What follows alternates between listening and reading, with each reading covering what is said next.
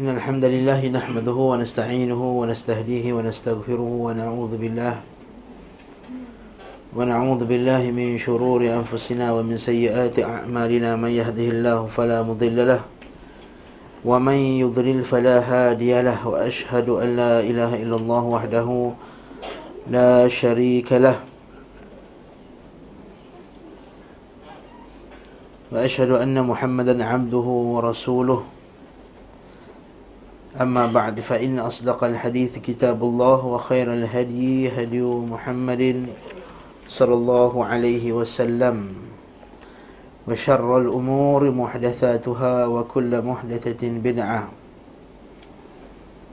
وكل بدعة ضلالة وكل ضلالة في النار. Sebelum al-kalam ila kalam Allah Subhanahu wa ta'ala, dan sebaik-baik petunjuk ialah petunjuk Nabi Muhammad sallallahu alaihi wasallam, dan seburuk-buruk perkara ialah perkara yang diada-adakan dalam agama. Setiap yang diada-adakan itu adalah bid'ah. Setiap bid'ah itu adalah sesat, dan setiap yang sesat itu tempatnya dalam neraka. Hari ini kita akan sambung bi'idznillah ta'ala bab yang seterusnya, faslun fi hadihi sallallahu alaihi wasallam fil isti'dzan. Fasal petunjuk Nabi sallallahu alaihi wasallam dalam hal meminta izin, iaitu minta izin untuk masuk rumah. Kerana dalam Islam rumah itu dia ada kehormatan.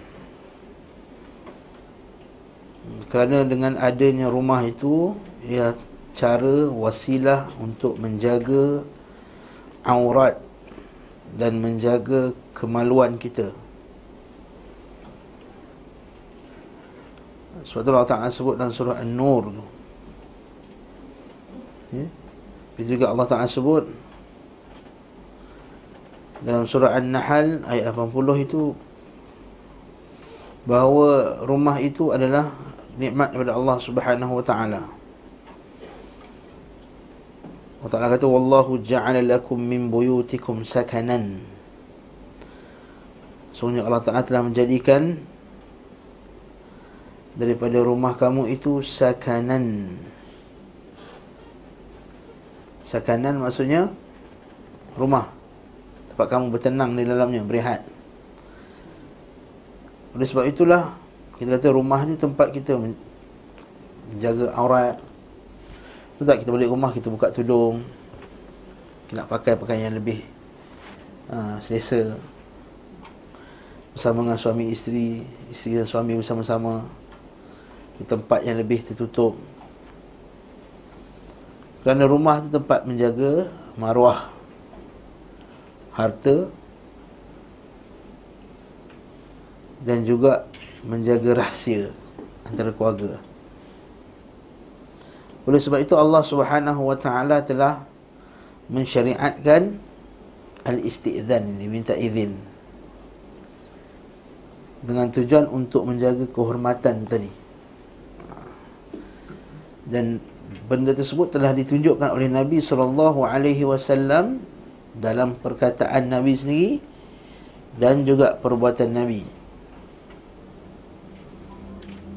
Jadi inilah bab yang kita akan bincangkan, ha? Untuk menjaga kehormatan rumah dan isi rumah tersebut. Wa sahha anhu sallallahu alaihi wasallam, dan telah sahih daripada Nabi sallallahu alaihi wasallam annahu qala, bahawa Nabi sallallahu alaihi wasallam telah bersabda, al-isti'dzan thalathun. Permintaan izin itu dilakukan tiga kali. Iaitu tiga kali, tiga Thalathun, tiga kali lah, dan tidak ditambah lebih dari tiga. hmm. Kalau tiga kali tak dengar, tak jawab, mereda. Fa'in udhina laka wa illa farji'. Kalau diberi, diberi izin, maka masuklah, dan jika tidak, maka hendaklah engkau pulang. Maksudnya kalau dah minta izin tiga kali, assalamualaikum, boleh saya masuk? Assalamualaikum, assalamualaikum, tiga kali. Tidak diberi izin, sila beredar, farji'. dia dengar ke dia tak dengar ke, kita kata kita kata dia tak nak kita jadi sebagai tamu dia. Ambil cerita. Ha, jangan pula kita tu Assalamualaikum, Assalamualaikum. Aku nak, rasa macam ada orang dalam rumah tadi tu. Nampak ada bayang-bayang. Assalamualaikum, Assalamualaikum. sepuluh kali ya bagi sana.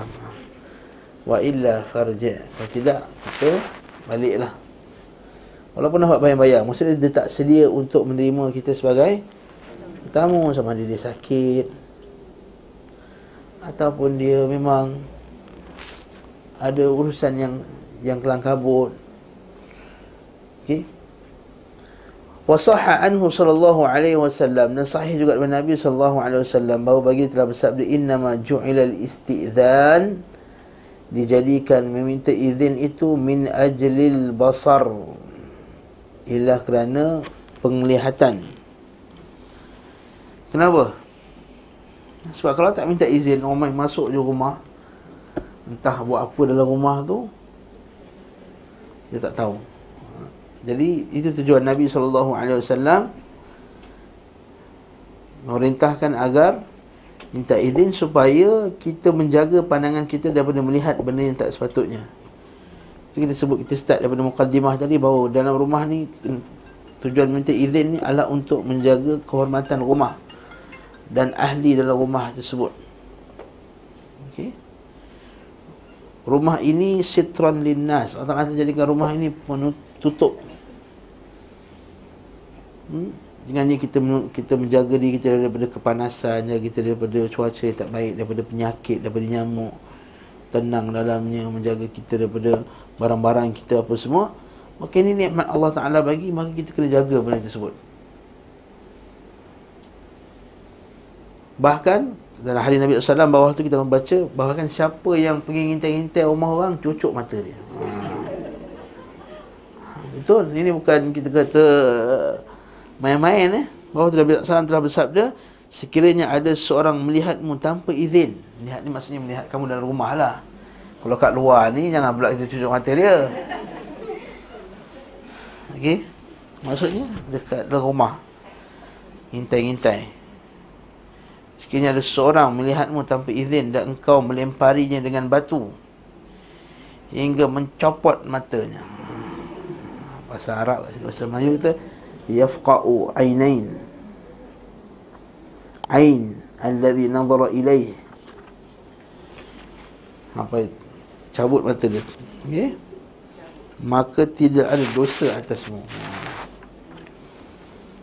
Okey, tidak ada dosa. Ya, inna anahu anna sahana annahu sallallahu alaihi wasallam annahu arada an yafqa'a ain alladhi nadhara ilayhi min min ju'rin min hujratihi wa qala inna ma ju'ila lil istidhan min ajli al basar.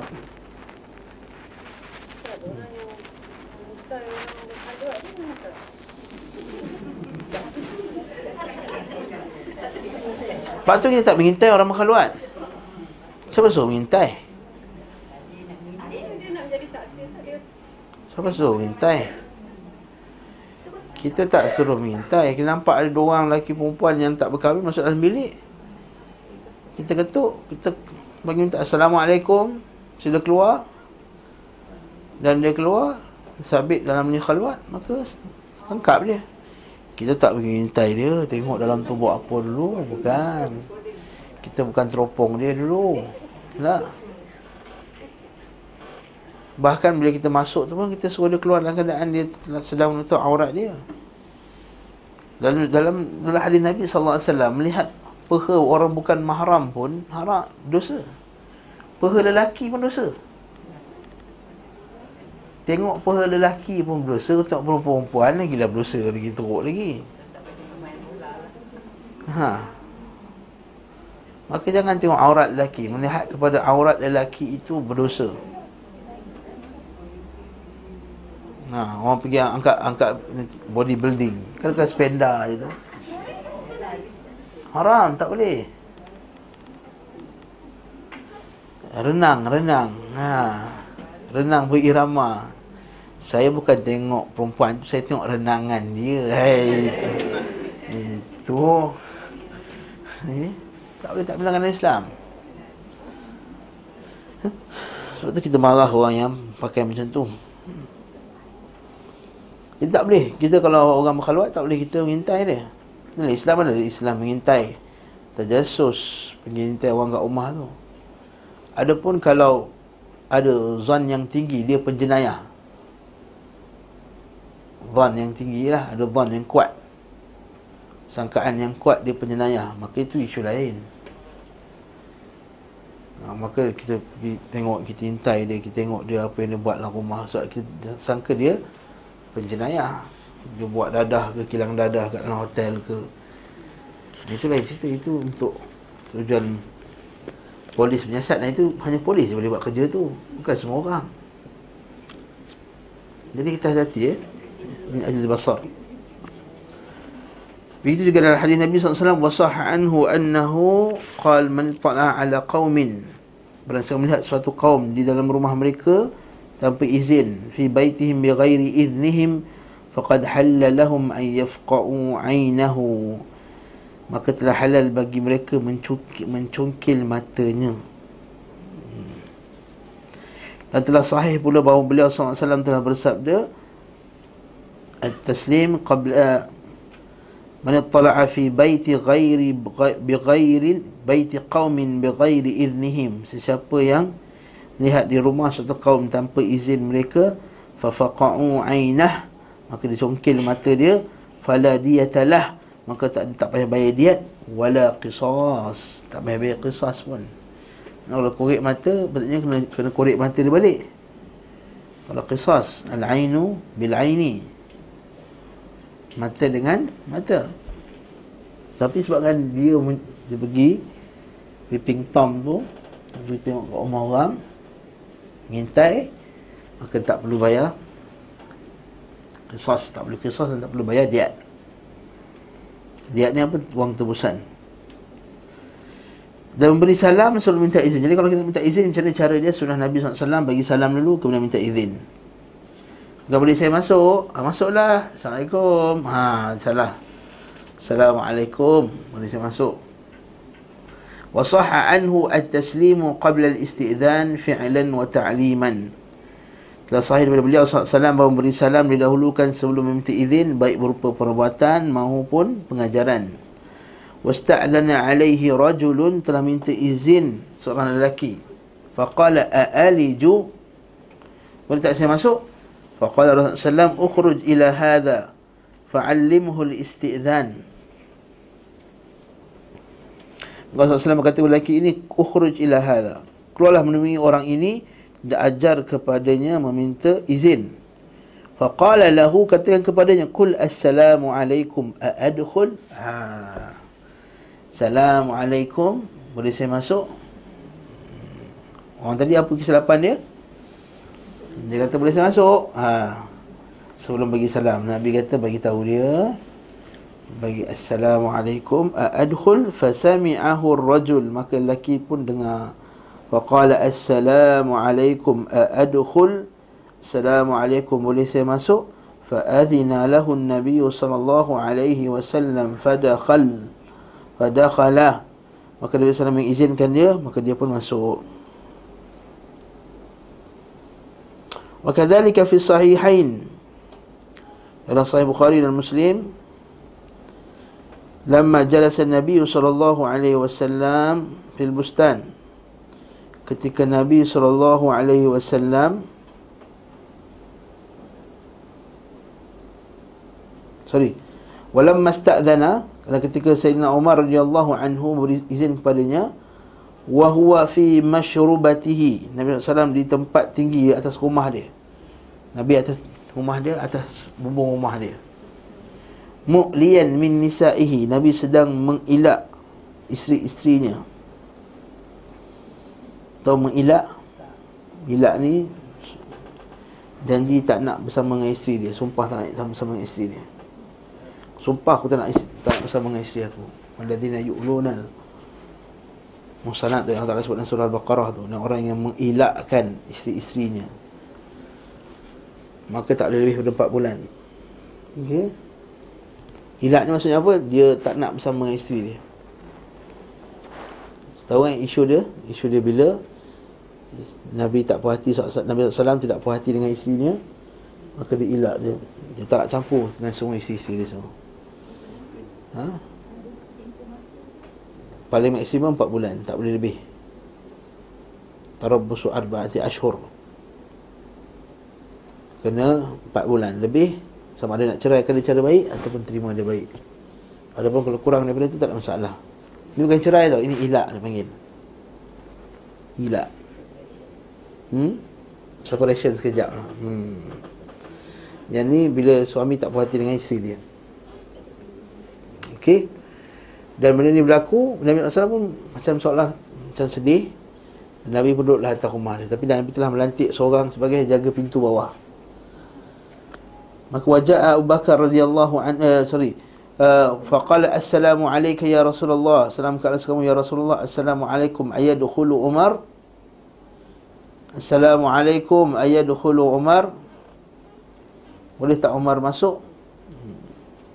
Maka penjaga tu pun bagi tahu dekat Nabi sallallahu alaihi wasallam, maka Nabi benarkan Umar masuk. Ini kisah yang bila Umar masuk, Umar tengok rumah Nabi sallallahu alaihi wasallam, sian Nabi dah terhantai apa? Tikar yang buruk. Sampai bekas. Nabi kata, Umar kata ya Rasulullah, mintalah supaya Allah Subhanahu wa taala luaskan untuk kamu rezeki kamu. Hmm. Sesungguhnya Parsi dan Rom dapat apa yang mereka dapat, sedangkan mereka tidak menyembah Allah. Kita mintalah agar Allah Ta'ala luaskan bagi kamu rezeki kamu ya Rasulullah. Apa jawab Nabi? Nabi kata, afika syakkun ya Ibn Al-Khattab. Apakah pada kamu ada syak wahai Ibn Al-Khattab? Mereka itu kaum yang Allah Ta'ala telah bagi mereka di dunia ini, tapi Allah Ta'ala tak bagi mereka sesuatu pun di akhirat kelak. hmm, Maksudnya Maksudnya adakah kamu ada syak wasangka wahai Ibn Khattab tentang nikmat yang kita dapat di akhirat kelak, sekiranya kita bersikap zuhud di dunia ini? Maksudnya meninggalkan kesedapan dunia semata-mata kerana akhirat. Maka Umar pun kata, ya Rasulullah, mintalah ampun kepada Allah Subhanahu wa taala agar dia mengampunkan aku. Maka Nabi sallallahu alaihi wasallam meminta ampun untuk Nabi untuk Umar Al-Khattab radhiyallahu an. Lalu kisah itu bersambung dengan, adakah kau dah ceraikan isteri kau semua? Maka Nabi kata, tak, aku tak ceraikan semua isteri aku. Maka Nabi Umar pun kata, Allahu akbar, Allahu akbar. Ada cerita, ada dua riwayat. Satu pasal hmm, tempat tidur. Satu pasal tempat tidur, iaitu Nabi sallallahu alaihi wasallam pada malam yang sepatutnya dia bersama dengan Hafsah, kan? Ketika malam tersebut Hafsah tak dapat, dia nak balik kampung, nak balik rumah mak dia.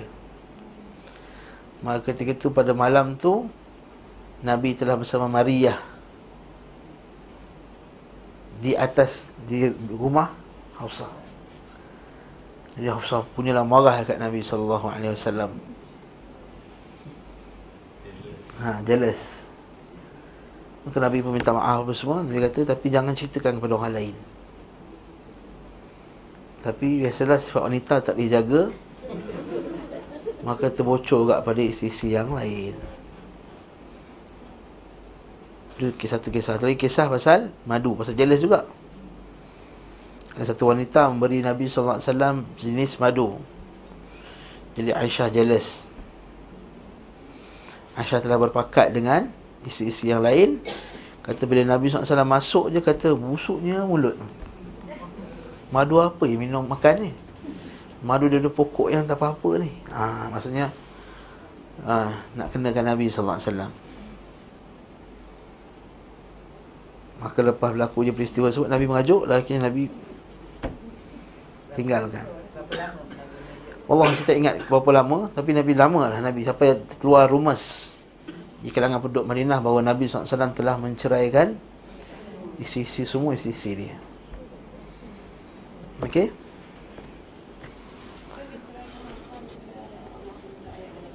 yang in tatubu ila Allah faqad sagat qulubukum. Lepas tu ada satu Ibnu Abbas radhiyallahu anhu, dia tak tahu tafsir ayat ni. Nak tanya Umar Al-Khattab tapi takut nak tanya soalan ni.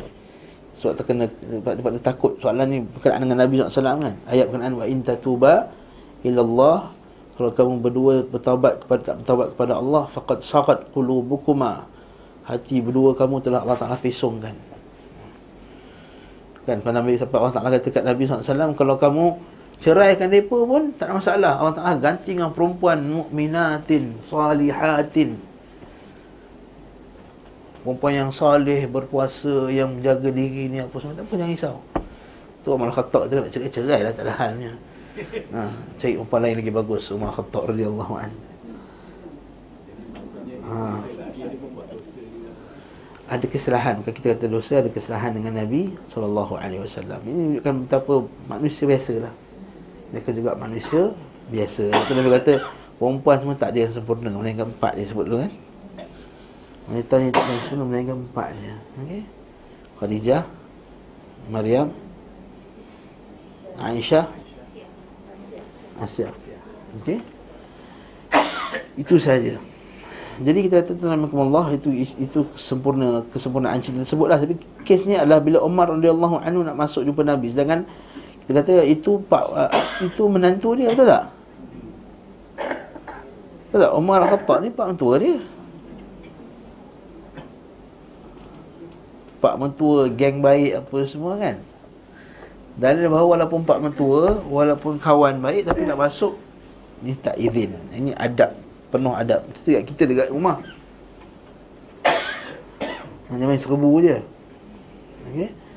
وقد تقدم قوله صلى الله عليه وسلم لكلده بن حنبل لما لما دخل عليه لما دخل عليه ولم يسلم, dia masuk ke dalam rumahnya dan tidak beri salam, irji' faqul assalamu alaikum adkhul, patah baliklah kamu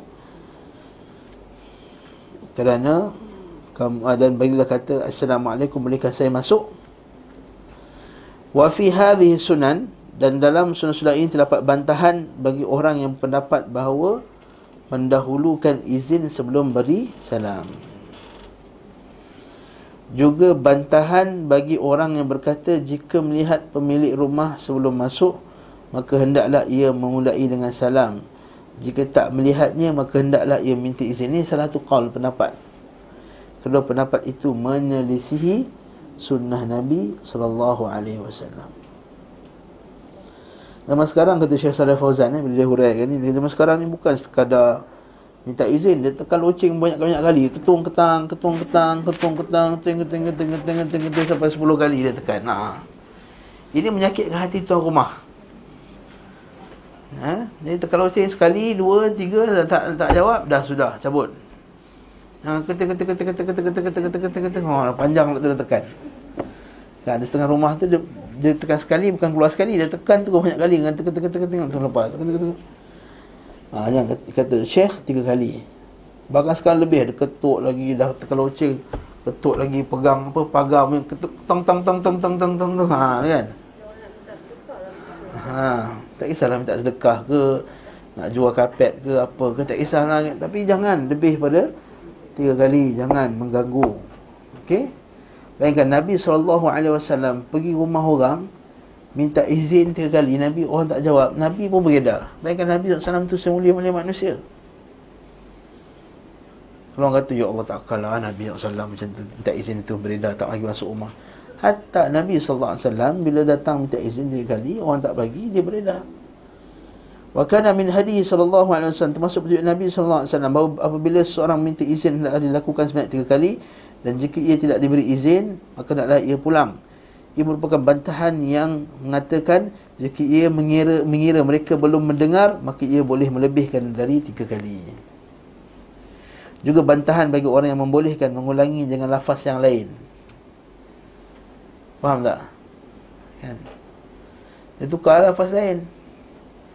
Tak boleh saya masuk, dia tukar lain. Assalamualaikum, ada ke tak buat rumah ni? Ha, buat, buat ayat lain. Contohnya. Maka kedua pendapat itu menyelisih sunnah Nabi sallallahu alaihi wasallam. Fasal seterusnya, orang minta izin hendaklah menyebut identitinya.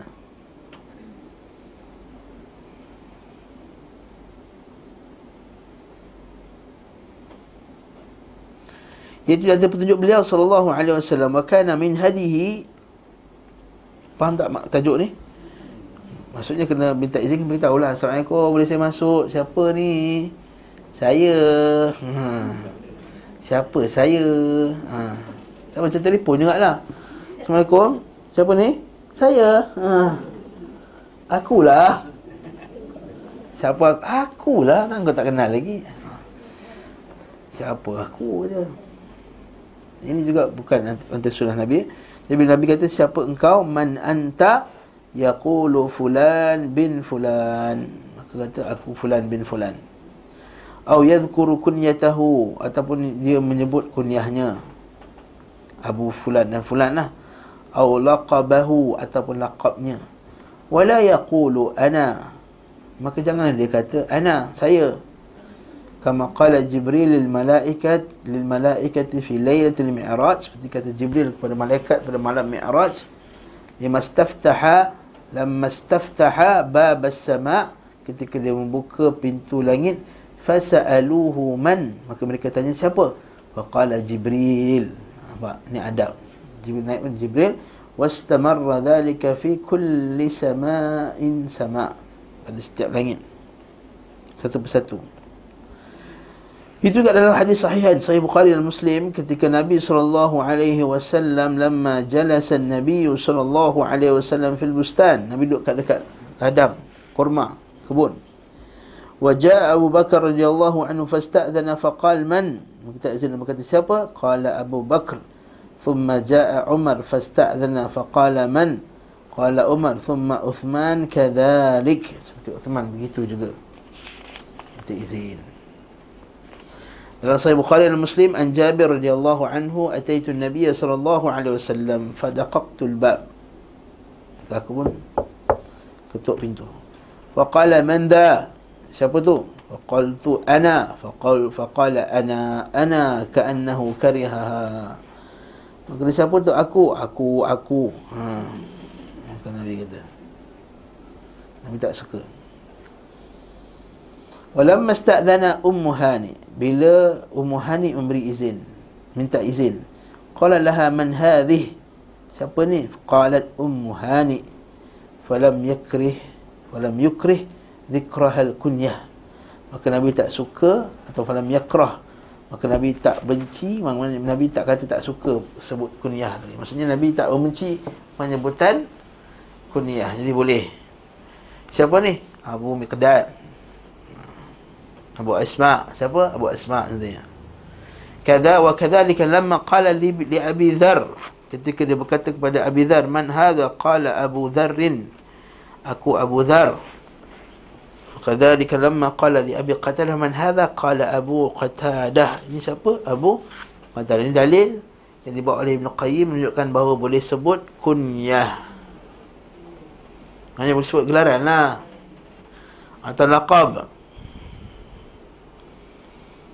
Kalau terkenal, orang panggil dia Bob nantinya. Siapa ni? Bob. Ha. Kecuali kalau ditanya pula, Bob mana? Ha, ada banyak Bob. Kawan dia banyak Bob. Ha. Kata Bob mana? Bob kurus. Ha.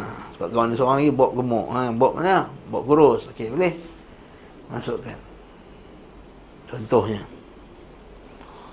Wa qad rawa Abu Daud anhu sallallahu alaihi wasallam, terlibatkan Abu Daud. Ni bab apa pula? Bab berkenaan dengan Rasulur rajul ila rajul idnuhu.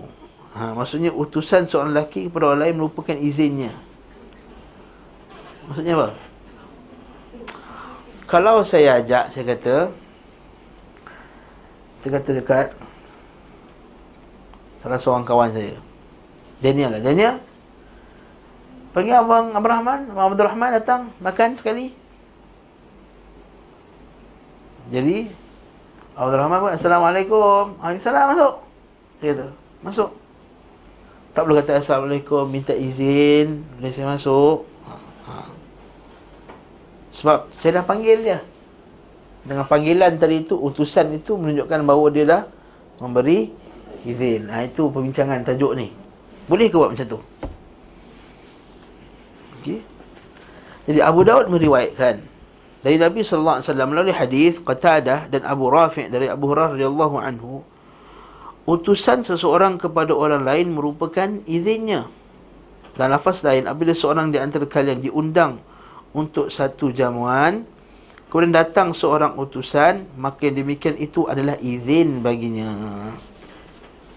Cuma kata Ibn Qayyim, tengok sini ya, dia kata, namun hadis ini diperselisihkan. Abu Ali Al-Lu'lu'ai, Abu Ali Al-Lu'lu'ai, hmm, Lu'lu'ai cara sebut dia, berkata, aku mendengar Abu Daud mengatakan Qatadah tidak mendengar dari Abu Rafi'. Imam Al-Bukhari berkata dalam sahihnya, Said berkata dari Qatadah dari Abu Rafi' daripada Abu Hurairah radhiyallahu anhu dari Nabi sallallahu alaihi wasallam, itu adalah izinnya. Ia menyebut dalam bentuk mu'allaq tanpa sanad yang lengkap kerana adanya sanad yang terputus. Al-Bukhari pula menyebut dalam masalah ni satu hadis yang menunjukkan perlunya meminta izin setelah diundang. Ha, ini bincangan lah ni. Ha, maka Imam Bukhari pula dia kata tak, kalau dah minta, dah, dah undang sekalipun, dah jemput sekalipun, dia masih lagi kena minta izin. Ini adalah hadis Mujahid dari Abu Hurairah, aku masuk bersama dengan Nabi sallallahu alaihi wasallam, dakhaltu ma'an Nabi sallallahu alaihi wasallam, fawajadtu labanan fi qadah. Maka aku jumpa satu, aku nampak ada satu be, satu bekas air susu. Idhab ila ahli suffah, pergi dekat ahli suffah. Siapa itu ahli suffah? Iaitu orang-orang fuqara, orang-orang miskin, kebanyakannya orang muhajirin yang tak ada rumah, yang Nabi buatkan satu bilik untuk mereka, untuk diorang duduk kat situ. Begitu juga untuk orang yang tetamu yang datang boleh tak ada rumah. Ha, benda ni, idea ni patut kita buat sebenarnya. Sebab Nabi buat dekat masjid, Masjidil Haram, Masjid Nabawi. Patutnya kita juga masing-masing buat satu rumah. Maksudnya kalau orang tetamu datang, ustaz-ustaz datang dari jauh, tetamu datang nak ziarah apa semua, maka kita tak ada rumah, singgahlah rumah ni. Ha.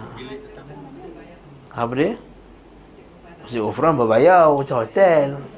Tak cik ni yang untuk orang miskin-miskin ni, fuqara. Ha, datang duduk dan tinggal kat situ. Ataupun kalau tak nak buat cantik tilam, buatlah macam satu ruang khas untuk siapa nak tidur kat situ, nak iktikaf. Masjid Seri Petaling ada lah, Masjid Tabligh. Masjid Seri Petaling, Tabligh. Ha, siapa datang nak tidur, tidur lah, masalah. Masya Allah, bagus. Hmm. Tempat penambak kuda pun ada. Itu zaman dululah. Hmm, masya-Allah. Dan dulu guru saya sendiri, Syekh Aiman dulu, dia pun ada buat satu rumah kat Gombak situ. Buat satu rumah dia sewa. Jadi siapa yang datang, foreigner-foreigner yang datang yang tak ada rumah, kan, baru-baru sampai nak belajar U I, tak jumpa lagi rumah sewa, belum ada duit lagi apa semua, maka dia kata duduklah dulu rumah ni. Tapi kat rumah tu dia buat kuliah, letak buku-buku apa semua, jadi dakwah. Jadi macam tu juga ahli sufah ni, macam tu juga dia miskin, dia duduk kat situ, kerja dia mengaji. Dan ketua ni adalah Abu Hurairah radhiyallahu anhu. Abu Hurairah tukang catat ahli sufah apa semua. Lepas tu Nabi panggil Abu Hurairah, lepas tu dia kata pergi kepada ahli sufah, panggil mereka, jemput mereka. Sedangkan masa tu Abu Hurairah sedang kelaparan. Yang Abu Hurairah sangka ini bekas ni cantik, Nabi nak bagi aku. Tiba-tiba Nabi kata jemput ahli sufa. Kan kita baca hadis tu kan sebelum ni kan, yang dia tengah lapar sangat, dia pergi kat Abu Bakar. Abu Bakar tak faham dia lapar. Dia pergi dekat Umar, Umar pun tak faham dia lapar. Dia jumpa Nabi, Nabi kata jom datang rumah aku. Bila masuk rumah Nabi tu ada bekas susu. Ingat Nabi nak bagi kat dia dah. Tapi Nabi kata panggil ahli sufa dulu. Allahu akbar. Lepas tu dia kata apa? Fada'u fa'ataituhum fada'utuhum fa'aqbalu fasta'dhanu. Itu point dia. Maka dia panggil orang, mereka pun datang, mereka pun minta izin. Fa'adhina lahu lahum, maka Nabi izinkan bagi mereka. Fadakhalu, dan mereka pun masuk. Wa qad qala ta'ifah bi anna hadithain ala halain. Maka hadis ni Imam Bukhari rahimahullahu ta'ala seolah-olah letakkan hadis ni dalil bahawa walaupun dah ada orang jemput, dia kena minta izin juga. Kalau sekarang ni konsep perkahwinan di dewan, tempat, tempat yang maknanya kadang-kadang tuan rumah tu masih tersampai tu tuan rumah tak ada. Kadang-kadang tuan rumah ada, kadang-kadang pun tak apa, tersalang kan. Jadi kalau ikut konteks ni, kena minta izin dengan siapa? Taklah izin penjaga pintu tu, je duduk kat pintu tu. Assalamualaikum, ni kedua kahwin Ali dengan Minah je. Ha, iyalah. Ha, ya saya jemput ni, kad saya jemputan. Sila masuk. Ha, itulah dia. Itu yang proper lah kan. Ha, itu yang proper. Kita tak masuk macam tu. Tak tengok, rupanya rumah lain. Ha. Ha, saya pun pernah kena. Itu masalahnya dulu, masa jahil dulu. Masuk eh, confirm lah ni. Rupanya kedua itu taman yang sama. Ha, tak ada orang lain dah ni. Kita pergi, ramai apa semua, dah makan-makan. Kahwin siapa? Rupanya kawan orang lain.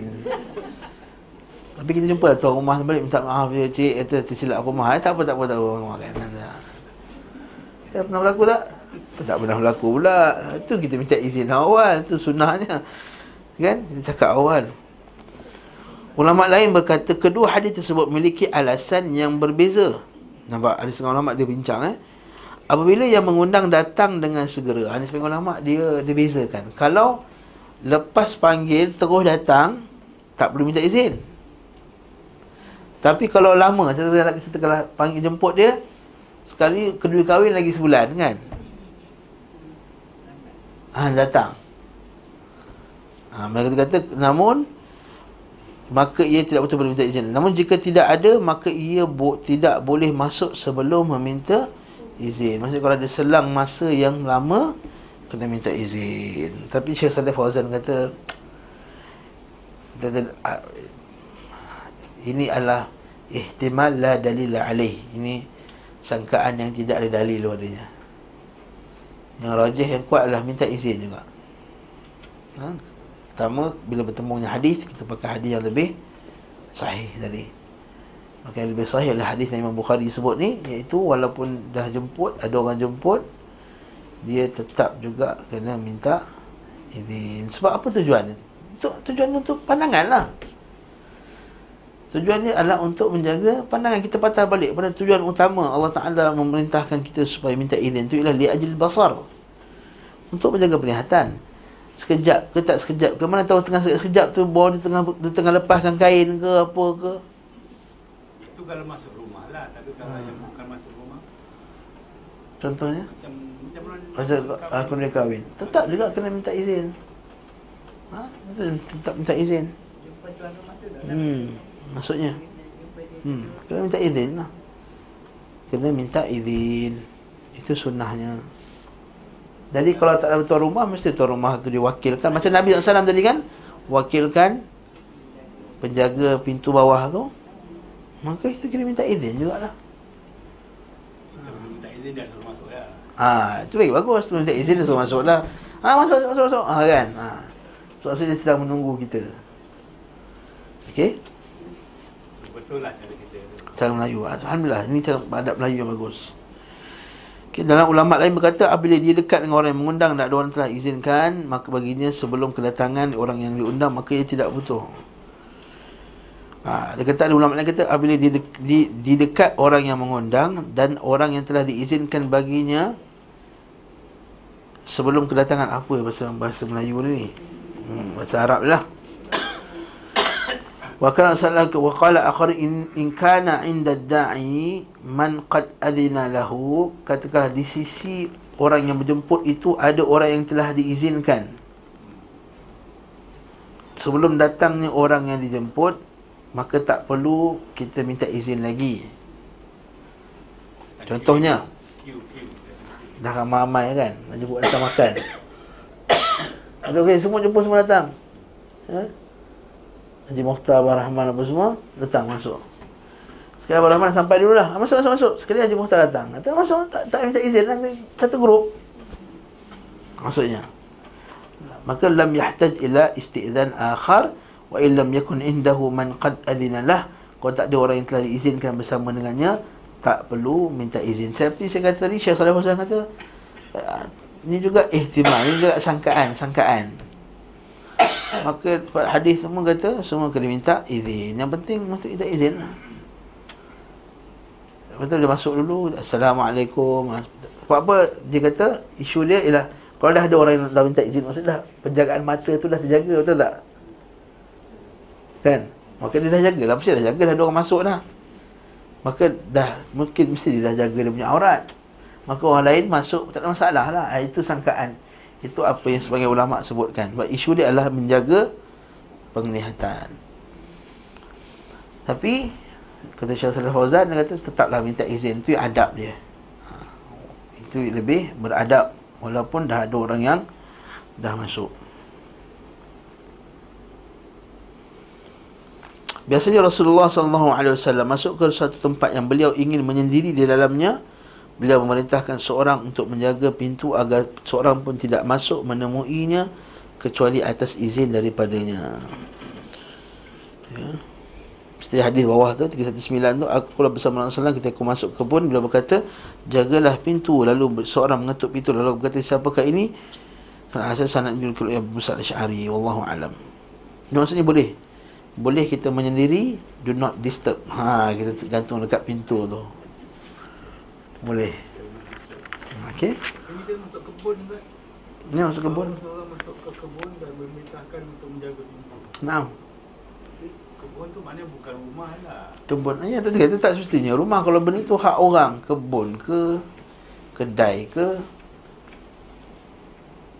tempat dia. Mana tempat dia lah. Tempat dia sini, office dia, bilik ke. Kan kita ada bilik, office-office kita. Assalamualaikum. Buka. Dia masuk. Boleh? Masuklah.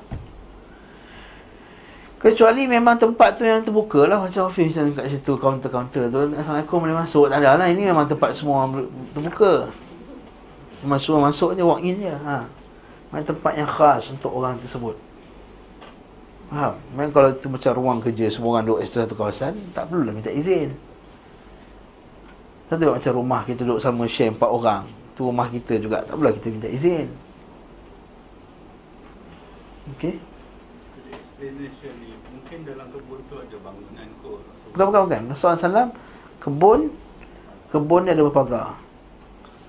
Dan Nabi sallallahu alaihi wasallam kadang-kadang duduk dalam kebun nak tenangkan diri dia. Nabi sallallahu alaihi wasallam banyak banyak banyak urusan kan. Nak tenangkan diri dia maka dia masuk dalam kebun tu. Dan dia bukan sekali, banyak kali kalau kita baca hadis Nabi sallallahu alaihi wasallam banyak.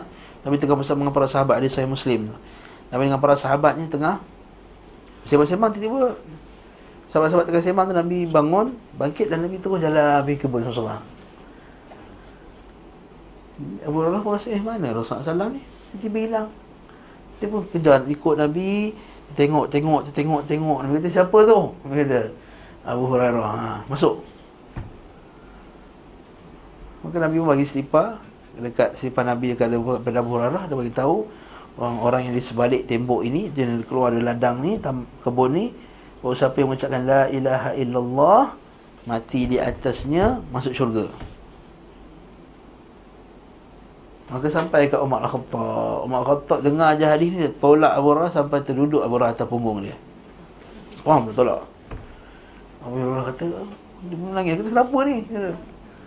Dia pun lari, balik jumpa Rasulullah sallallahu alaihi wasallam. Balik Umar Al-Khattab ikut belakang, follow. Jumpa Nabi sallallahu alaihi wasallam, maka dia kata kenapa ni? Orang-orang pun cerita lah. Umar kata, ya Rasulullah, kalau orang dengar hadis ni, orang akan tinggalkan amalan.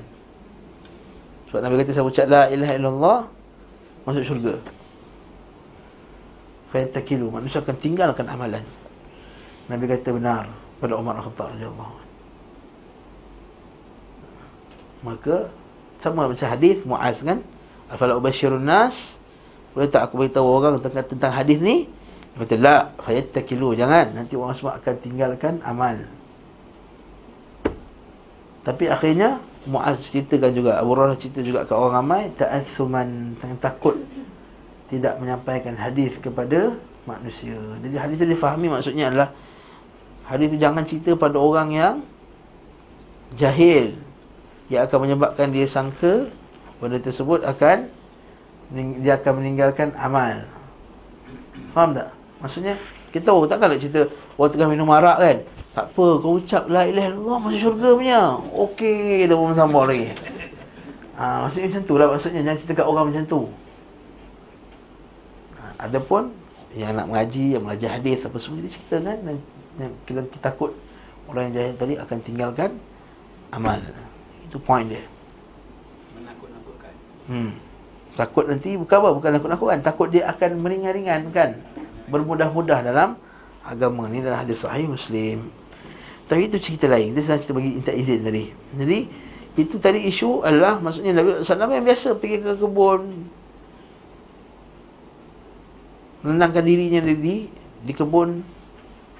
Itu memang biasa perbuatan Nabi sallallahu alaihi wasallam. Nabi ada banyak kebun kan? Dah, tapi ketika Nabi wafat dah tak ada dah kebun tu semua.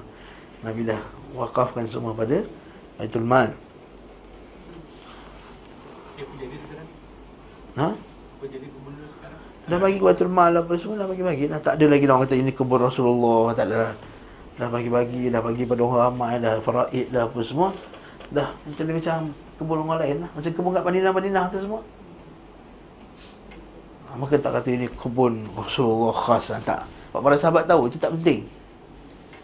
Ha, itu yang banyak kali Ustaz Ali sekarang sebut dalam kuliah dia. Para sahabat dia, dia bukannya fikir macam-macam tu. Dia bukannya cari kebun Rasulullah, pokok Rasulullah, tanah Rasulullah, kumar Rasulullah. Macam kita, selipar, serban, rambut, kain. Ha? Tak, dia penting sunnah Nabi sallallahu alaihi wasallam. Tapi apa yang ada, ambil. Ha, para sahabat tu rambut Nabi, ambil. Tapi dia bukan kerja dia cari rambut Nabi. Ada tak para sahabat musafir cari rambut? Tak ada. Sahabat musafir cari hadis. Sahabat musafir cari ilmu. Cari Jabir tu. Seorang lelaki datang jumpa Jabir bin Abdullah. Musafir sampai ke Dimash tu, sampai ke Damshiq tu. Daripada Madinah sampai ke Damshiq, berapa ribu kilometer tu, berapa ratus. Mekah ke Madinah dah empat ratus kilometer. Semata-mata dengar satu hadis Nabi sallallahu alaihi wasallam. Lalu Jabir, Jabir bacakan hadis, man salaka tariqan yabtaghi fihi ilman sahlallahu lahu tariqa ilal jannah. Sampai berjalan untuk mencari satu ilmu dengan satu hadis Nabi sallallahu alaihi wasallam, Allah Ta'ala mudahkan jalan ke syurga. Maka Jabir tanya orang tu, kau datang ni bukan ada hajat lain? Tak. Bukan berniaga? Bukan. Masa kita datang saya taklim, bukan untuk beli karipap? Bukan. Bukan nak beli kuih raya? Bukan. Bukan, bukan, bukan. Bukan nak jumpa kawan-kawan? Bukan. Yang mana tujuan nak mengaji. Ha, maka kita bacakan hadis dia, man salaka tariqan yabtaghi fihi ilman sahhalallahu lahu tariqan ilal jannah. Siapa yang berjalan untuk mencari satu ilmu, maka Allah Ta'ala akan mudahkan dia jalan ke syurga. Poin saya adalah tadi, sekali lagi pasal isu kebun tadi. Haji Mukhtar tadi tanya pasal adakah Nabi suka duduk ke kebun-kebun? Yes. Jadi itu dalil bahawa kita juga bolehlah mencari, pergi cari tempat yang tenang untuk relax-relax. Boleh pergi Bikelah, ayah jom pergi Putrajaya apa Kelah-kelah ni. Lara, buang masa. Kita baca Quran ya, mana, mana ada. Nabi sallallahu alaihi wasallam pun boleh je. Dan boleh je kalau sambil Bikelah tu baca Quran, boleh tak? Oh, tak boleh pula. Kalau yang hafal lagi boleh. Dia suruh anak kita tu, Asma baca Al-Fajr, dia baca. Ha, Sufyan ha, baca Wadduha, baca Nisa, baca Qul Allahu Ahad yang kecil, so baca Qul Allahu Ahad. Boleh. Boleh je.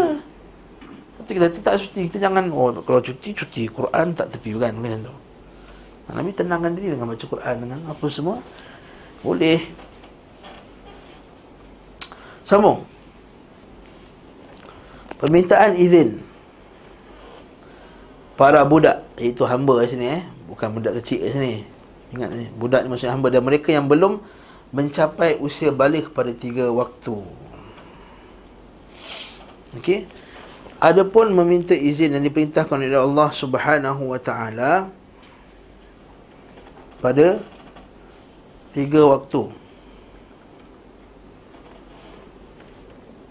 Nak saya tunjukkan tuan-tuan ayat. Surah An-Nur. Baca buka surah An-Nur.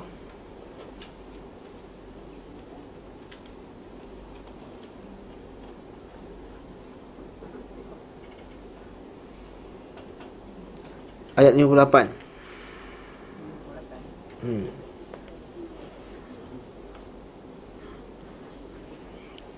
Maju pada tiga waktu ni apa? Ini kita buka pada ayat ni dulu. Surah An-Nur ayat lima puluh lapan.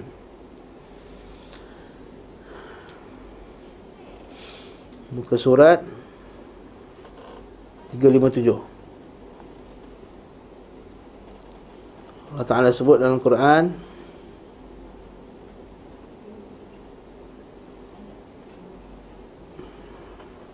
juzuk lapan belas. Jumpa dah, Datin Rafi'an dah jumpa. Ha. Buat saya ayat ni pressure lah. Ha. Tak pandai dah cari. Ha. Yes. Hmm. Baca ayat tu. Okey, Allah Ta'ala berfirman, ya a'udzubillahi minasyaitonir rajim, ya ayyuhalladzina amanu liyasta'dhinan liyasta'dhinkumul ladzina yasta'dhinkumul ladzina malakat aymanukum walladzi walladzina lam yablughul huluma minkum thalatha marrat seterusnya min qabli salatil fajri wa hina tad'una thiyabakum minadh dhahirah wa min ba'di salatil isya thalathu awratil lakum laisa alaikum wala alaihim junahum ba'dahun tawafuna alaikum ba'dukum ala ba'd kadhalika yubayyinu Allahu lakumul ayat wallahu alimun hakim. Wahai orang yang beriman, hendaklah hamba-hamba kamu dan orang-orang yang belum balik dari kalangan kamu meminta izin kepada kamu sebelum masuk ke tempat kamu, bilik kamu, dalam tiga masa, iaitu sebelum sembahyang subuh.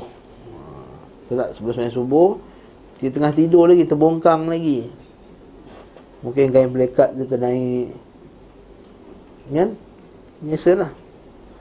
Dan ketika kamu membuka pakaian ketika kepanasan tengah hari, lepas zuhur biasanya hmm, panas, nak relax, nak tidur, buka baju, boleng kain pelekat ni, okay?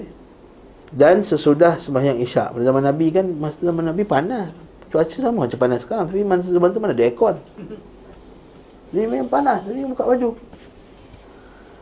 Dan sesudah sembahyang isyak, yang dah, dah, dah tidur lepas tu, dah bersama dengan isteri ke contohnya, itulah tiga masa bagi kamu yang biasanya terdedah aurat kamu padanya, dan kamu dan mereka tidak bersalah kemudian daripada tiga masa tersebut, kerana mereka adalah orang yang selalu keluar masuk terhadap kamu, dan kamu masing-masing sentiasa berhubung rapat antara satu dengan lain. Maksudnya kalau waktu lain tak apalah, yang masuknya anak-anak kita, masuk bilik kita apa semua kan.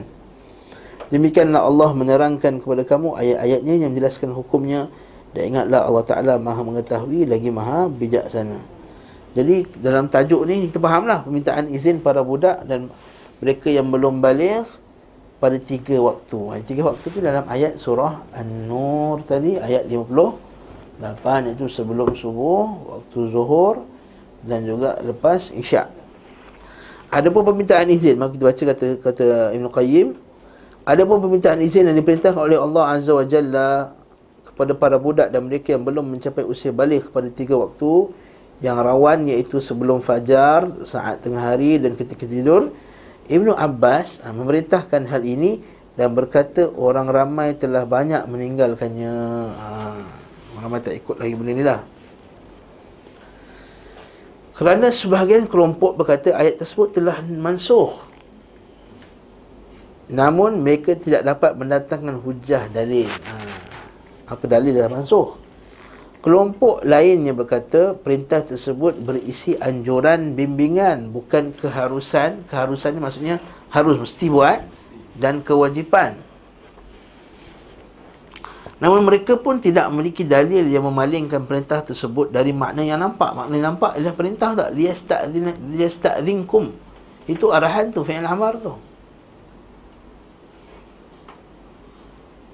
Ada yang berkata sungguh yang diperintahkan demikian adalah wanita secara khusus, perempuan. Adapun laki-laki mereka minta izin di semua waktu.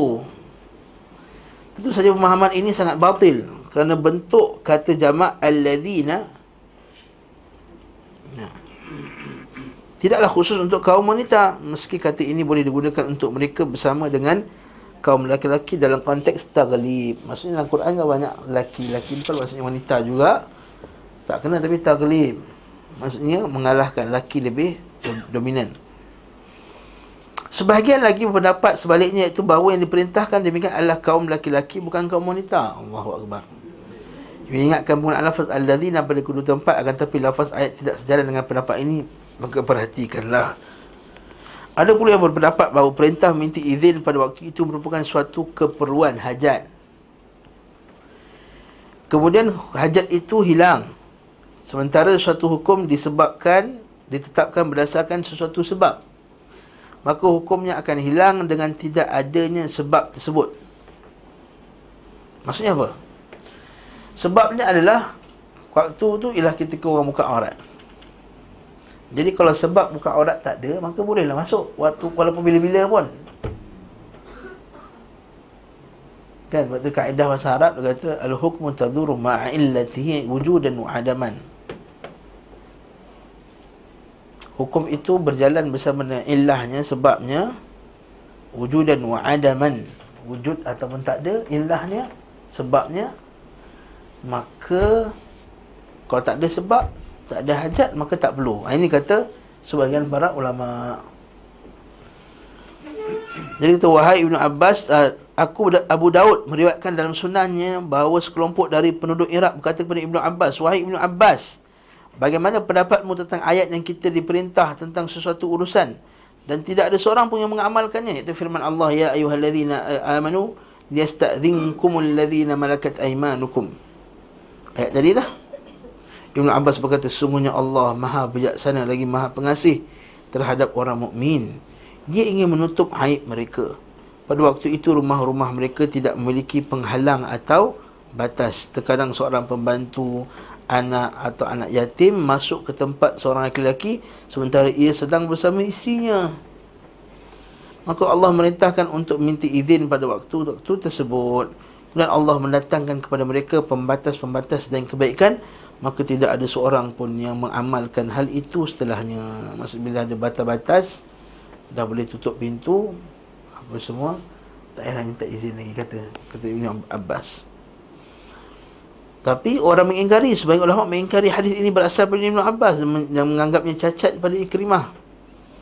Namun argumentasi mereka tidak mendatangkan hasil apa-apa. Mereka juga menganggap cacat Amr bin Amr bin Amr, mantan budak Abdul Al-Muttalib. Padahal dijadikan hujah oleh kedua penulis kitab As-Sahih, maka pengingkaran ini adalah sikap berlebihan dan menganggap sesuatu mustahil tanpa alasan. Kelompok lainnya berkata ayat ini tetap berlaku secara umum, tidak ada yang menentangnya dan tidak ada pula yang menolaknya. Mengamalkannya adalah wajib meskipun telah ditinggalkan oleh kebanyakan manusia. Pendapat yang benar, kata Ibn Qayyim, jika didapati sesuatu yang bisa menggantikan fungsi dari minta izin berupa terbukanya pintu, dan terbukanya pintu tersebut merupakan izin untuk masuk, atau terangkatnya tirai, atau serunya orang keluar masuk dan sebagainya, maka hal itu telah mencukupi untuk menggantikan fungsi meminta izin. Namun jika tidak ada yang bisa menggantikan posisinya, maka menjadi keharusan, kemestian untuk meminta izin. Contohnya macam inilah, bilik mak kita terbuka pintu, tak ada apa-apa je, masuk je, tak ada masalah, masuk keluar, masuk keluar apa semua. Tapi kalau mak kita kunci, kerap tutup, suami isteri tutup, ha, mana tahulah tu, ada benda lah tu. Maka jangan blok. Hmm, ha. Ha, faham-faham lah, minta izin lah nak masuk. Ha, itu point dia. Jadi kita kena ajar anak kita macam tu. Kita kena ajar anak. Contohnya kita kata, kalau ayah tutup pintu, jangan masuk, ketuk dulu baru masuk. Minta izin dulu. Dan kadang-kadang kita tutup pintu, kita nak mandi. Nak siap, nak semayang-semayang, nak solat ke, nak siap pergi kerja ke apa.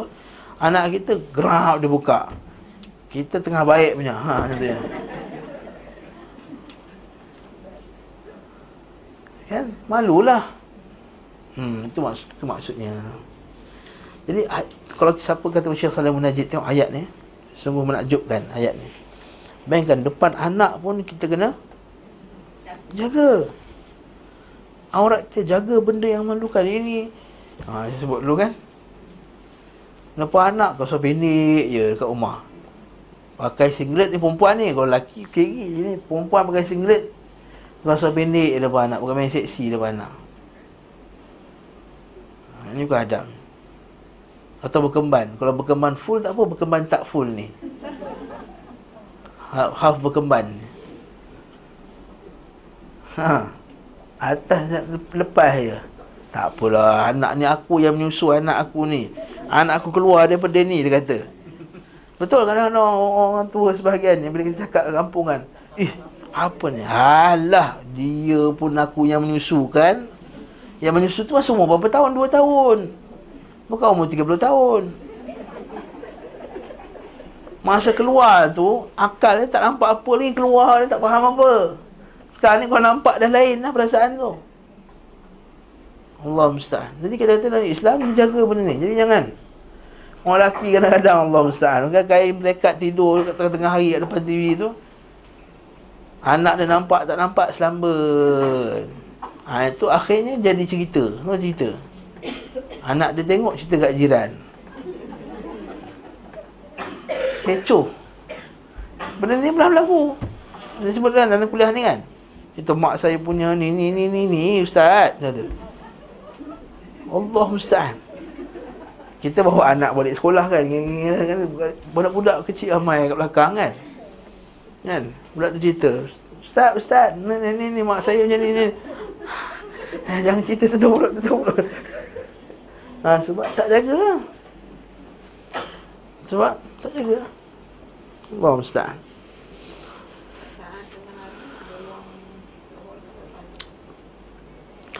Waktu tengah hari, kalau biasanya kita buka pakaian lepas zuhur lah, dah, dah lepas, lepas zuhur dah makan apa semua, nak tidur, nak qailullah lah. Qailullah lepas zuhur boleh, atau sebelum zuhur boleh. Maksudnya waktu qailullah lah senang. hmm? Waktu kalau waktu, waktu kita waktu zuhur tu, kita dah buka pakaian apa semua. hmm. Ini pendapat yang benar. Namun, jika tidak ada yang bisa menggantikan posisi, maksudnya memang dah terbuka macam tu, tak ada benda lain, maka kita kena minta izin. Hukum itu terkait. Contohnya rumah tu, katakanlah rumah tu tak ada sangat partition, yang ada tutup macam tu je. Jadi ajar anak, kata nak masuk minta izin dulu, okay? Supaya dia boleh uh, kita boleh bersiap supaya tak nampak aurat. Hukum ini dikaitkan dengan suatu sebab yang telah diisyaratkan oleh ayat. Jika sebab yang dimaksud ditemukan, maka hukum itu berlaku. Dan jika sebab itu tidak ada, hukum-hukum itu pun tidak berlaku. Wallahu ta'ala a'lam bissawab. hmm. Seterusnya, petunjuk Nabi. Ada masalah lagi? Ada soalan berkenaan dengan bagi salam ni? Saya so, jelaskan sunnah Nabi, bab ni jelas. Adab. Jadi fasal seterusnya petunjuk Nabi sallallahu alaihi wasallam tentang zikir-zikir orang yang bersin. Diriwayatkan bahawa beliau sallallahu alaihi wasallam bersabda, "Innallaha yuhibbul utas." Nabi suka bersin, wa yakrahu at-tatha'ub, dan tak suka menguap. Sebab bersin dikeluarkan kuman. Menguap menandakan kemalasan. Nabi Allah Taala tak suka wa yakrahu at-tatha'ub.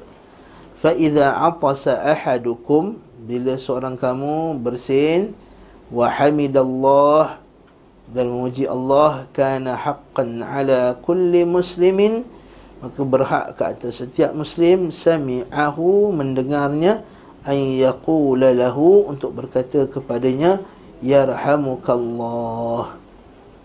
Ini beza dengan masalah salam. Sebelum ni salam dia fardu kifayah.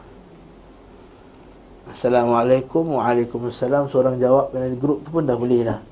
Ikut jumhur mazhab boleh sah, tak berdosa dah yang lain. Tetapi dalam masalah bersin, bila seorang tu bersin alhamdulillah, maka setiap haqqan ala kulli muslimin sami'ahu, setiap orang yang mendengarnya.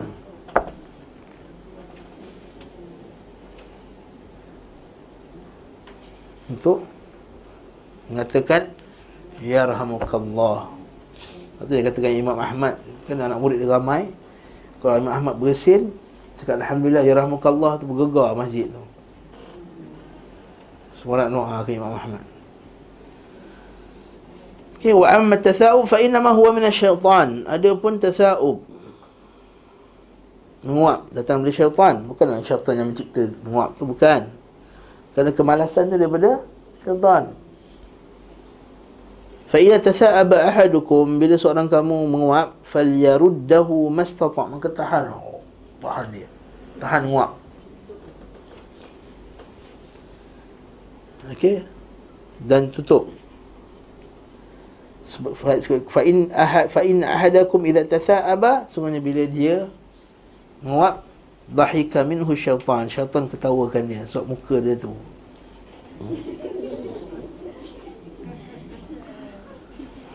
Okey, syaitan ketawakan dia. Juga juga daripada Imam Bukhari dan sahihnya, idza atasa ahadu idza atasa ahadukum falyaqul alhamdulillah wal yaqul lahu akhuhu aw sahibuhu yarhamukallah, fa idza qala lahu yarhamukallah falyaqul yahdikumullahu wa yuslihu balakum. Jadi inilah dia ucapan jawab balik. Jadi alhamdulillah yarhamukallah, kemudian yang bersin tu cakap yahdikumullah wa yuslihu balakum, semoga Allah Ta'ala bagi hidayah kepada kamu dan memperbaiki urusan kamu. Yahdikumullah wa yuslihu balakum.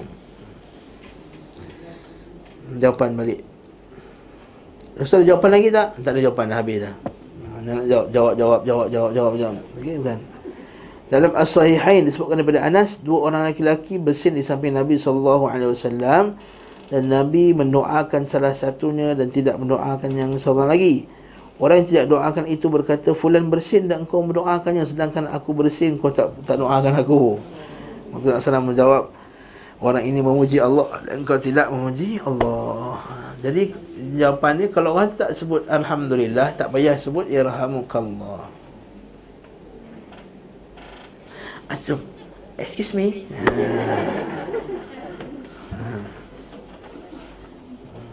Okay. No excuse for you. Hmm. Dalam Sahih Muslim dari beliau sallallahu alaihi wasallam, apabila salah seorang di antara kalian bersin ia memuji Allah, hendaklah kalian mendoakannya. Jika tidak memujinya, jangan kalian mendoakannya. Oh. Jangan kalian mendoakannya. Masih dalam Sahih Muslim dari beliau sallallahu alaihi wasallam, melihat hadis Abu Hurairah, hak muslim atau muslimannya ada enam. Hakul muslim 'alal muslim sit. Hak muslim ke atas muslim ada enam. Idza laqifahu fasallim alaih, bila kamu jumpa dia bagi salam ke atas dia. Wa idza da'aka fa'ajibhu fa'ajibhu, maka bila dia ajak kamu ke suatu majlis, makan ke apa ke, fa'ajibhu, selagi mana tidak maksiat dalam dia. Wa idza tansat wa idza stansahaka fansah lahu, bila dia minta nasihat kepada kamu, maka nasihatilah dia. Macam mana macam nak buat asam pedas yang sedap? Saya masak, suami saya kata tak sedap yang kau punya asam pedas, carilah sendiri. Fansah lahu, bagi nasihat kat dia. Okey, walaupun masalah dunia, walaupun masalah dunia, ustaz minta nasihat, minta nasihat ustaz macam mana ni. Ha, pengalaman tutup muka-muka ni biasa pergisan taklim, mungkin banyak ilmu sikit daripada dia.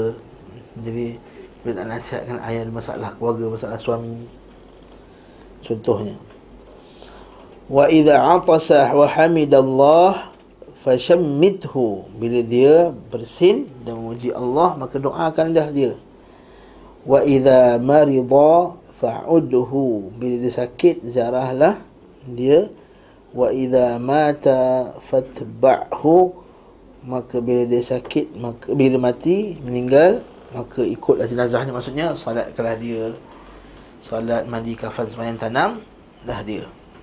Itu hak muslim ke atas muslim. Jadi termasuk menjawab bersin ini hak dia, dia berhak. Dalam sahih daripada Abu daripada daripada Abu Daud dengan sanad yang sahih, dia kata idza atasa ahadukum, bila seorang kamu bersin maka katakan alhamdulillah ala kulli hal. Jadi ucapkan, maka ucapkan alhamdulillah ala kulli hal. Maka katakanlah saudaranya yarhamukallah wa laqul huwa yahdikumullah wa yuslih balakum. Kalau waktu Tirmizi bahawa seorang lelaki telah bersin di hadapan Ibnu Umar, maka dia berkata alhamdulillah wassalamu ala rasulillah. Ha, dengar ni, dengar ni, dengar ni, dengar ni. Oh. Dengar ni kepada orang yang suka membuat bid'ah hasanah. yang kamu dakwa sebagai bid'ah hasanah. Yang kamu dakwa bid'ah hasanah. Seorang lelaki telah bersin di hadapan Ibnu Umar.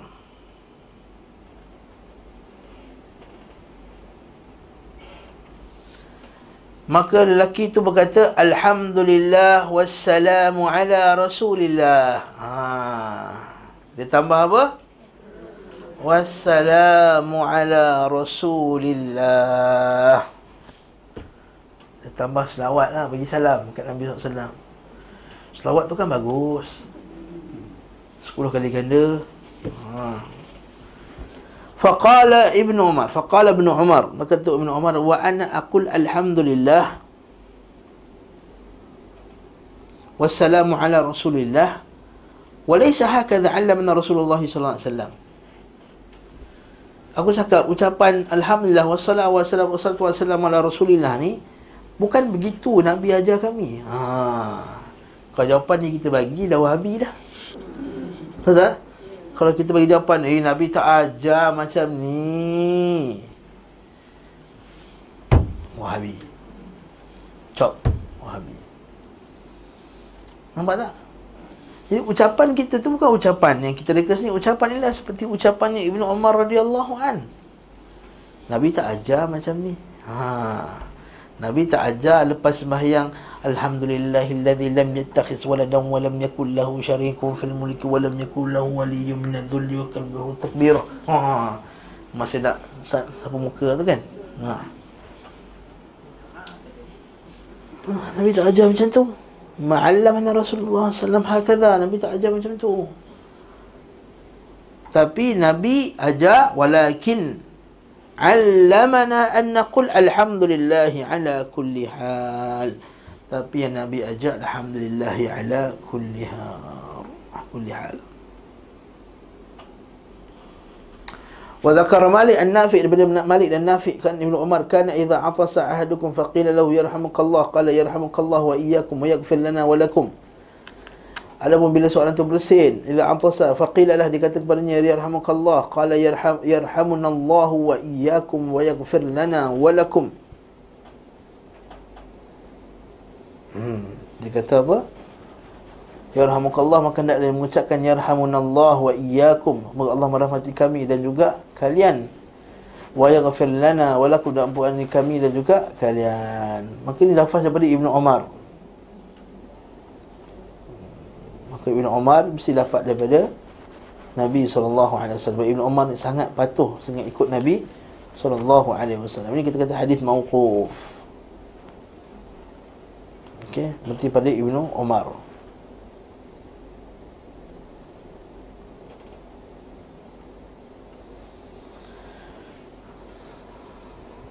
Apa hukum orang berdoa ke orang yang bersin tadi? Ucap yarhamukallah tadi.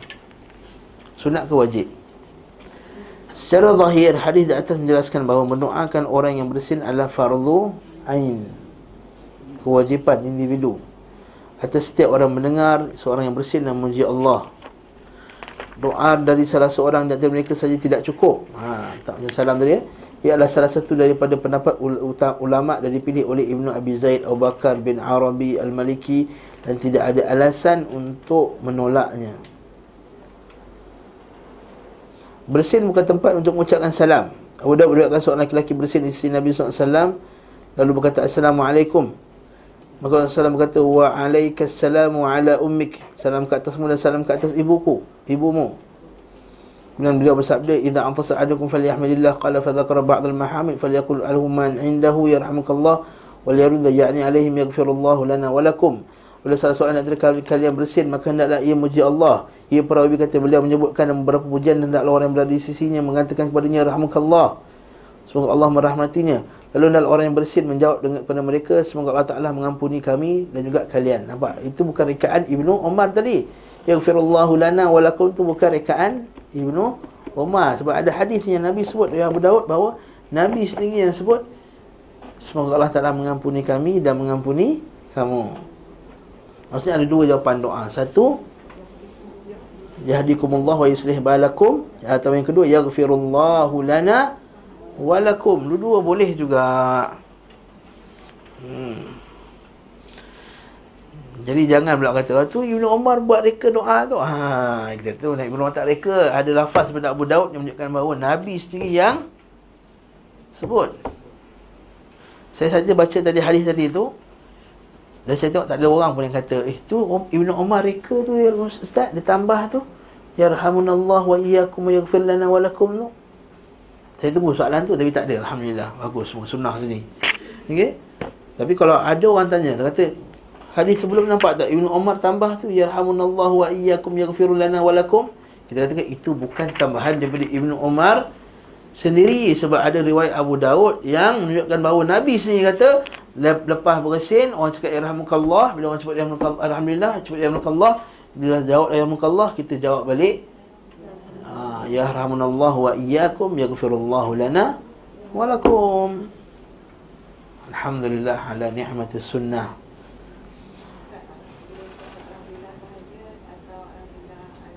Dulu ada, dulu lafaz ada alhamdulillah ala kulli hal, dengan alhamdulillah pun boleh. Dalam pemberian salam kepada ibu, ummu, dari orang yang memberi salam tersebut terdapat satu poin yang perlu diperhatikan, iaitu sebagai isyarat bahawa salam yang diucapkan bukan pada tempat yang semestinya. Sebagaimana salam ini disampaikan kepada ibunya, kerana orang kerana salam orang itu tidak pada tempatnya, maka seperti itu pula jawapan yang beliau sallallahu alaihi wasallam berikan. Maksudnya macam ni. Dia bersin, kata Assalamualaikum, Alhamdulillah. Dia kata Assalamualaikum, dia bersin kata Assalamualaikum. Dia kata Waalaikumsalam, dan kat atas mak kau juga salam. Maksudnya apa? Dia kata bahawa jawapan ucapan itu, cara orang Arab nak kata sebenarnya ucapan salam kau tu tak betul, bukan pada tempatnya. Semoga mak engkau mengak... kata kesian mak engkau. Macam itulah ayat dia. Maksudnya kesian mak engkau, kau buat benda yang tak betul. Macam tu ayat dia. Ha, itu jawapan dia. Tapi cara yang beradab lah cara dia, cara lembut nak cakap. Betul kata wa alaikassalam wa ala ummik. Ha, wa alaikassalam wa ala ummik. Ha. Wa'alaikassalam wa'ala ummik, salam kat atasmu dan kepada ibumu juga. Sebut, kenapa Nabi sebut lepas tu? Patutnya orang yang bersin cakap Alhamdulillah. Dan orang yang dengar pula kata yarhamukallah. Itu maksud dia. Itu istilah cara Nabi nak sebut, ataupun cara orang Arab nak kata perbuatan kamu ni tak betul. Jadi makna kata ummi itu tadi, kalau kita baca sebelah ni, poin lain yang harus, yang lebih halus lagi, iaitu mengingatkannya tentang ibunya dan penisbatan kepadanya. Seakan-akan ia adalah ummi, butuh huruf secara murni yang disandarkan kepada ibu, ummu. Dia masih saja berada dalam pemeliharaan ibunya dan belum dipelihara oleh kaum laki-laki. Ini merupakan salah satu pendapat tentang makna kata ummi, iaitu bahawa ia tetap dinisbahkan kepada ibunya. Faham tak ni? Kau tak faham? Maksudnya kata ke atas ibu kamu, ke atas ummik, maksudnya kau ni macam budak lagi tak kerti. Ha, ayat dia. Macam orang yang tengah jaga, macam mak tengah jaga dia lagi. Jadi dengar nasihat aku ni betul-betul. Ha, itu cara lagi, cara lagi nak faham. Maksudnya kau ni macam ibu yang masih lagi, atau budak yang masih lagi dalam penjagaan ibunya. Maka dengar apa yang bercakap ni. Itu satu, satu salah satu tafsiran daripada ucapan Nabi tadi. Adapun maksud Nabi al-Ummi adalah Nabi yang tidak pandai membaca, tidak pandai menulis dan tidak pandai membaca kitab. Ini pendapat yang paling tepat sekali. Bukan yang pendapat yang Ummi tak dapat wahyu. Tak, bukan. Bukan, itu bukan maksudnya Ummi. Sedangkan kata al-ummi yang dikaitkan, ada setengah sebagian sarjana Islam ataupun ustaz-ustaz dia pertikaikan benda ni. Dia kata kalau Nabi tak Nabi sebenarnya tahu menulis, dia kata. Dia kata kalau tak tahu menulis tu satu benda yang aib, dia kata. Lalu dia pun cuba defend Nabi sallallahu alaihi wasallam. Dia kata Nabi sebenarnya pandai menulis. Nampak masa perjanjian tu Nabi padam kat mana yang uh, dia tak suka tu kan. Mana yang salah tu dia padam. Lepas tu macam mana Al-Quran ditulis oleh zaman Nabi sallallahu alaihi wasallam, kan? ma kunta tadri mal kitab wa mal iman, kamu tak tahu apa yang itu kitab, apa itu iman, kemudian Allah Ta'ala ajar kamu. Jadi sebahagian ni dia cuba untuk mengatakan bahawa sebenarnya Nabi sallallahu alaihi wasallam tahu baca dan menulis. Tapi ini pendapat yang lemah, dhaif. Kata Syekh Salih Fauzan, dia kata ini pendapat yang dhaif. Yang kuatnya adalah Nabi sallallahu alaihi wasallam memang tak tahu baca dan tak tahu menulis, dan itu bukan aib bagi seorang Nabi. Bahkan itu satu kelebihan. Bila kita lihat orang yang tak tahu menulis, tak tahu baca, tapi boleh baca Al-Quran penuh, lagi hebat. Macam orang buta bahafal Al-Quran, dia, dia, dia, kan, dia bukan tahu baca pun, dan dia bukan pakai braille pun.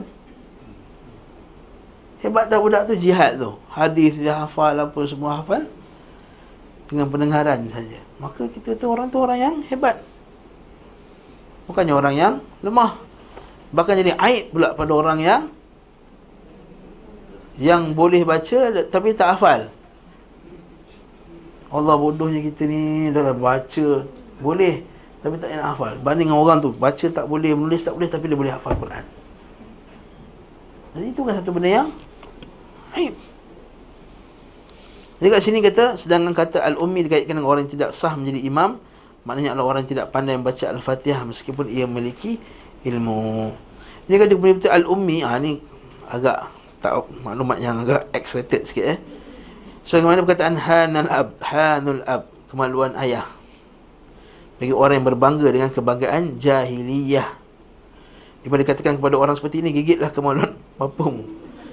Rahsia penyebutan kemaluan bapa ini sebagai peringatan bagi orang yang berbangga dengan kebanggaan jahiliyah tersebut. Maksudnya kata, orang yang bangga sangat, aku keturunan sekian, sekian, sekian, kata, kau gigit kemaluan bapa kau. Kau keluar daripada tempat tu, apa nak belagak sangat? Ha, itu maksudnya. Kau keluar daripada air mani yang hina, dan keluar pun dari tempat yang hina, tempat air kencing keluar. Air yang hina jatuh kat tanah, ayam tak patuk, itik tak sudu. Ada tak bila keluar air mani kat tanah, itik berkebut-kebut nak jilat air? Mana ada? Maksudnya benda yang sangat hina, tapi rasa kau belagak sangat dengan keturunan kau. Ha, itu maksud dia. Jadi rasa penyebutan kemaluan ini adalah sebagai peringatan bagi orang yang berbangga dengan kebanggaan jahiliah tersebut, di mana dia diingatkan akan anggota badan tempat dia keluar daripadanya, iaitu kemaluan ayahnya, sehingga dia tidak dia tidak patut melampaui batas. Demikian juga penyebutan ibu di tempat ini, ia merupakan perkara yang sangat bagus untuk mengingatkannya bahawa ia tetap dalam lingkup pemeliharaan ibunya, dan hanya Allah yang lebih tahu tentang maksud Rasulnya sallallahu alaihi wasallam. Apa sebab kita puji selepas bersin? Sikit lagi ya. Kerana orang yang bersin telah mendapat nikmat dan manfaat dengan sebab keluarnya wap ataupun asap apa semua, ataupun benda tak sepatutnya, atau zat yang menyumbat di otaknya, di mana jika zat tersebut tetap ada padanya, dia akan menimbulkan penyakit yang sulit disembuhkan. Ha. Ibn Qayyim pakai istilah zat. Sebab dia bukannya, zaman tu mana ada lagi apa, teleskop, bukan teleskop, apa dia? Mikroskop. Okey. Maka dianjurkan baginya memuji Allah atas nikmat ini, kerana meski mendapat goncangan tersebut, anggota badan tetap seperti sedia kala, di mana goncangan itu bagi badan sama seperti goncangan gempa bumi. Masya Allah. Ini kata Ibn Qayyim.